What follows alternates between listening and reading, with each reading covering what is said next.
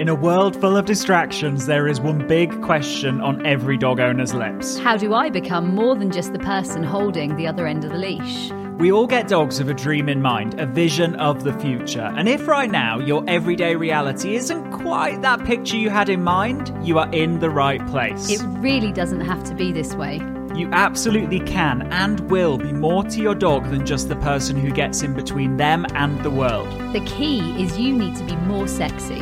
More sexy than the neighbourhood cats. More sexy than the jogger in the park. More sexy than that half eaten hamburger they just found on the floor. And yes, even more sexy than the dog across the road. I'm Tom. And I'm Lauren. Together, we're absolute dogs. And you're listening to the Sexier Than a Squirrel podcast.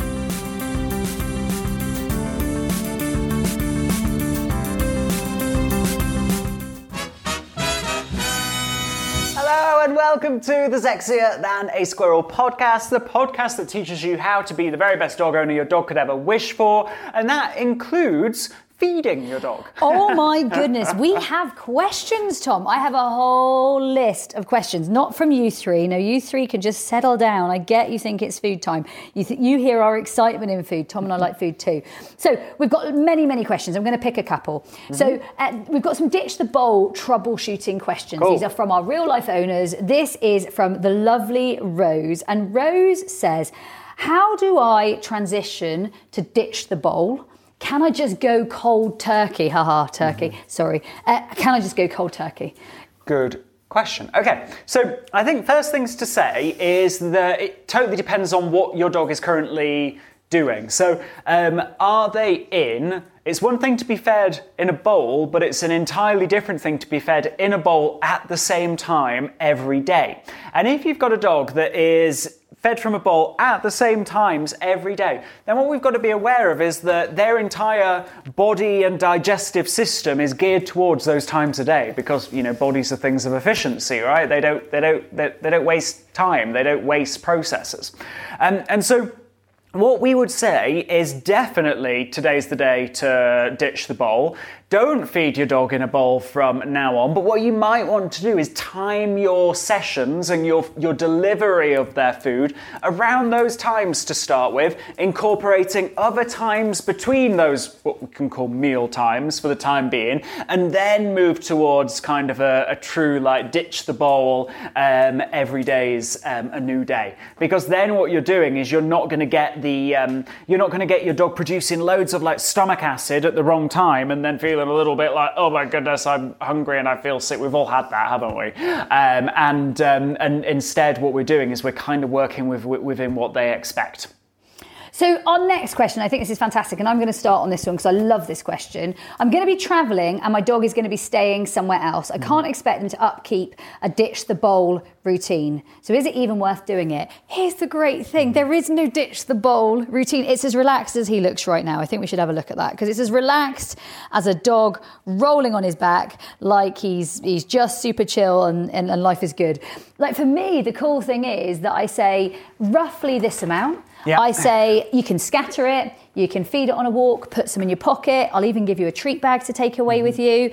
Uh, you can put it in a bone. Here are some bones that they can have from the freezer. These are the things you can do. Mm-hmm. And if I just don't give them a bowl and I say these are all the things you can do, guess what? That's what they do. The other option is actually you just give someone eight bones mm-hmm. frozen with your dog's food in it for the day, uh, whether that be a filled bone, a stuffed Kong, a marrow bone. You can give so many different options. So for me, it's almost a dilemma of words there. I can't expect them to upkeep a ditch the bowl routine. There is no routine, and a ditch the bowl's even easier than anything else because, if anything, it keeps that dog occupied whilst they're away on their holidays, and it's definitely worth doing it. Would you add anything to that, Tom?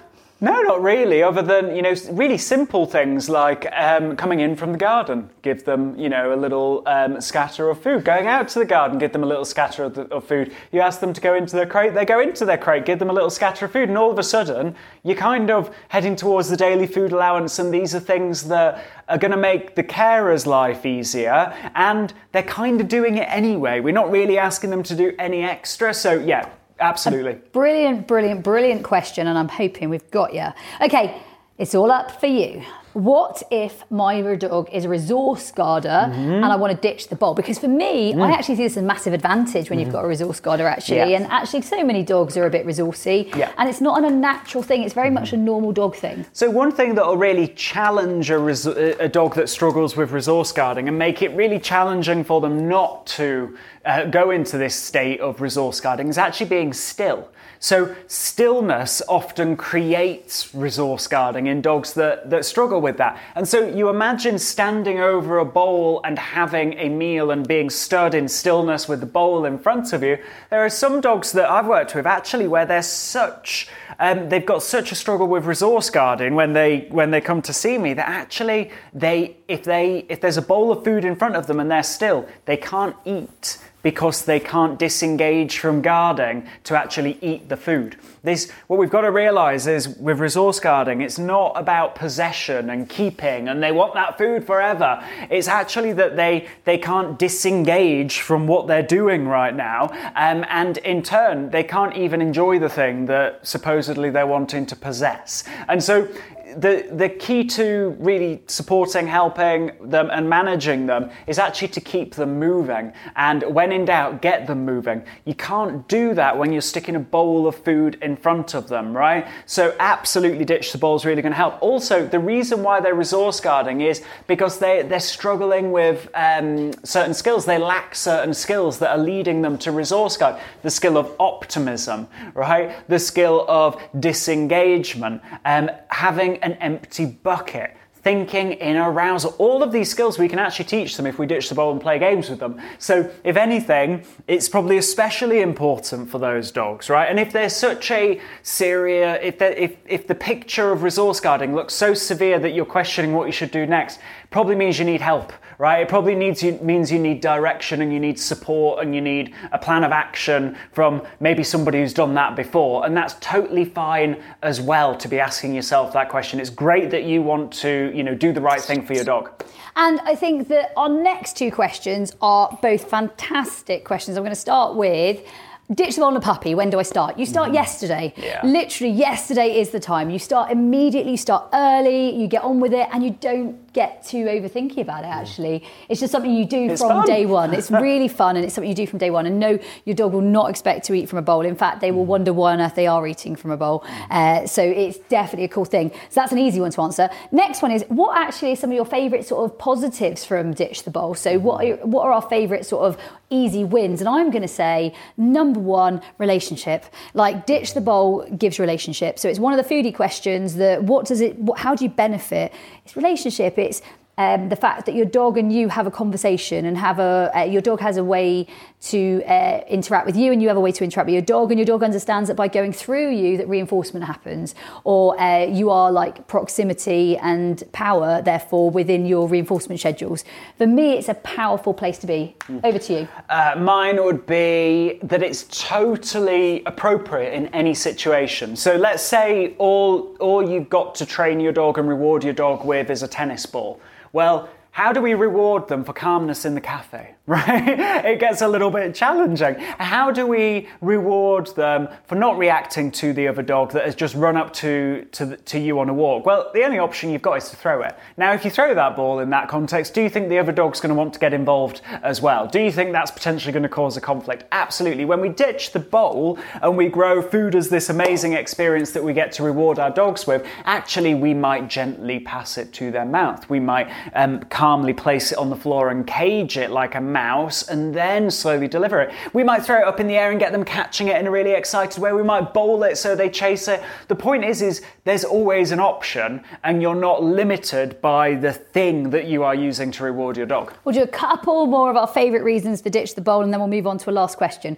Uh, one more for me with Ditch the Bowl is I think my dogs have a way better life. I think they have, they're enriched in ways that some dogs I feel sad for. And I genuinely mean that. I adore watching dogs earn and learn and interact. And I also think, I mean, my late dog Poppy, she was almost 17. She was just shy of her 17th birthday. She died in the September and she'd have been 17 in the November.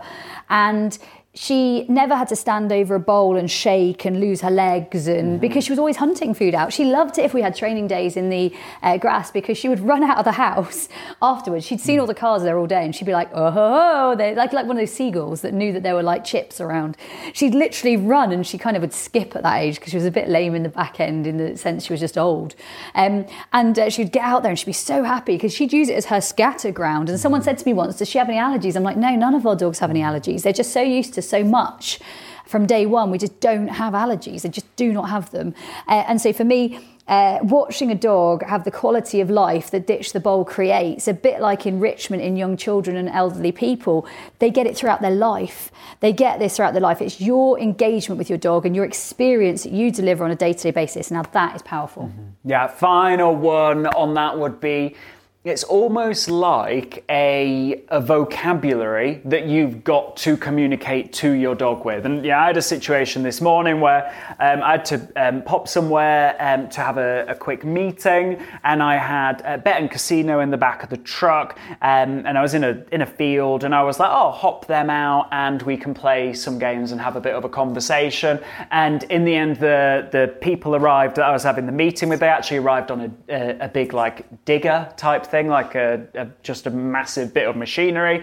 They were like, uh, Casino and Bet looked at it. I was like, oh yeah, you know, that's totally cool. Here's, you know, a bit of your daily food allowance. And then I was having the, the conversation with the, the people that I was meeting. And I then got to say to Bet and Casino, right, the conversation you two are having now is occupy yourselves sniffing in the grass. So we did a scatter feed. And I'm like, I can be very clear about, right, now this is the topic of conversation. Now, maybe, you know, after we finish the meeting, we have a walk around the field, and the topic of conversation then is proximity, and the food is going to be delivered in my proximity. You can't achieve that with a, a, a tennis ball or a tug toy. There's really only one topic of conversation you can have with those, right? And instead, when we think about ditching the bowl, you can have so many different conversations and look like a real expert of your dog because your dogs are there and they're around and they're part of the action, but they're maybe having a different conversation to what everybody else is having in the environment. Okay, our last question. There are so many more, but this is our last question for now. Uh, our last question is My dog has allergies or a restricted diet. Mm-hmm. Is ditch the bowl still for me? Yes, yes, yes, and yes. Super, even more important. For me, it's just another way of using that food. So if your dog does have a restricted diet, what stops you using that food for ditch the bowl? Like whether you're going to uh, rehydrate that and put it back into a Kong or a bone or something else, or whether you're going to feed that by hand, why not still ditch the bowl? It doesn't mean that you need to Yeah. put their restricted diet in a bowl. So for me, they work hand in hand. Ditch the bowl, and then from Tom. Um, yeah, the the other thing that I'd add is even if your dog is on like one of those hydrolyzed kibble, hydrolyzed protein kibble diets that um, mean that literally they can just have that hydrolyzed protein kibble, then you've got that you need to ditch the bowl because that kibble needs to become experiences because it's not necessarily the tastiest thing. But also, what you might do is chuck a handful of, the, of kibble in a bowl, chuck some water in there, let it get all mushy, stick it in a um, an, an empty bone or a Kong, and stick it in the freezer. You need to, you absolutely need to ditch the bowl because you've only got that to work with. You can't necessarily go up in value. So it's instead about saying, right, if the if the taste is staying the same, how can I up the value in the form of experience? And that's where ditch the bowl comes in. So that was this episode of the Sexier Than a Squirrel podcast. Literally insanely action packed with food and understanding food and what we do with food and all of the things that we can think about answering about food. Literally, I know there is so much more that we can dive in here on. In fact, we've created a whole food badge dedicated Yeah. to this topic in itself, Yeah. right? And what that will cover is really what is the zero to hero of, of food and mastering food and mastering um, a dog who gets excited about working um, with food. And that might involve a little bit of your baking skills, right? Um, as well. So it's, you know, we, we've got so, there's so much that you have control of, there's so much that you can get excited about. And it really doesn't just stop at that. It's not like, you know, I, I learn ha- this crazy cool recipe that my dog absolutely loves.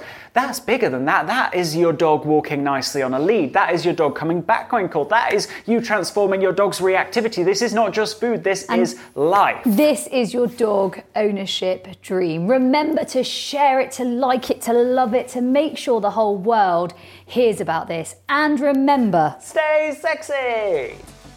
Stop right there, Game Changer. We have something very exciting to tell you about if you struggle with stressful walks right now. so pulling your dog yanking your arm out of its socket, just basically, it's painful, right?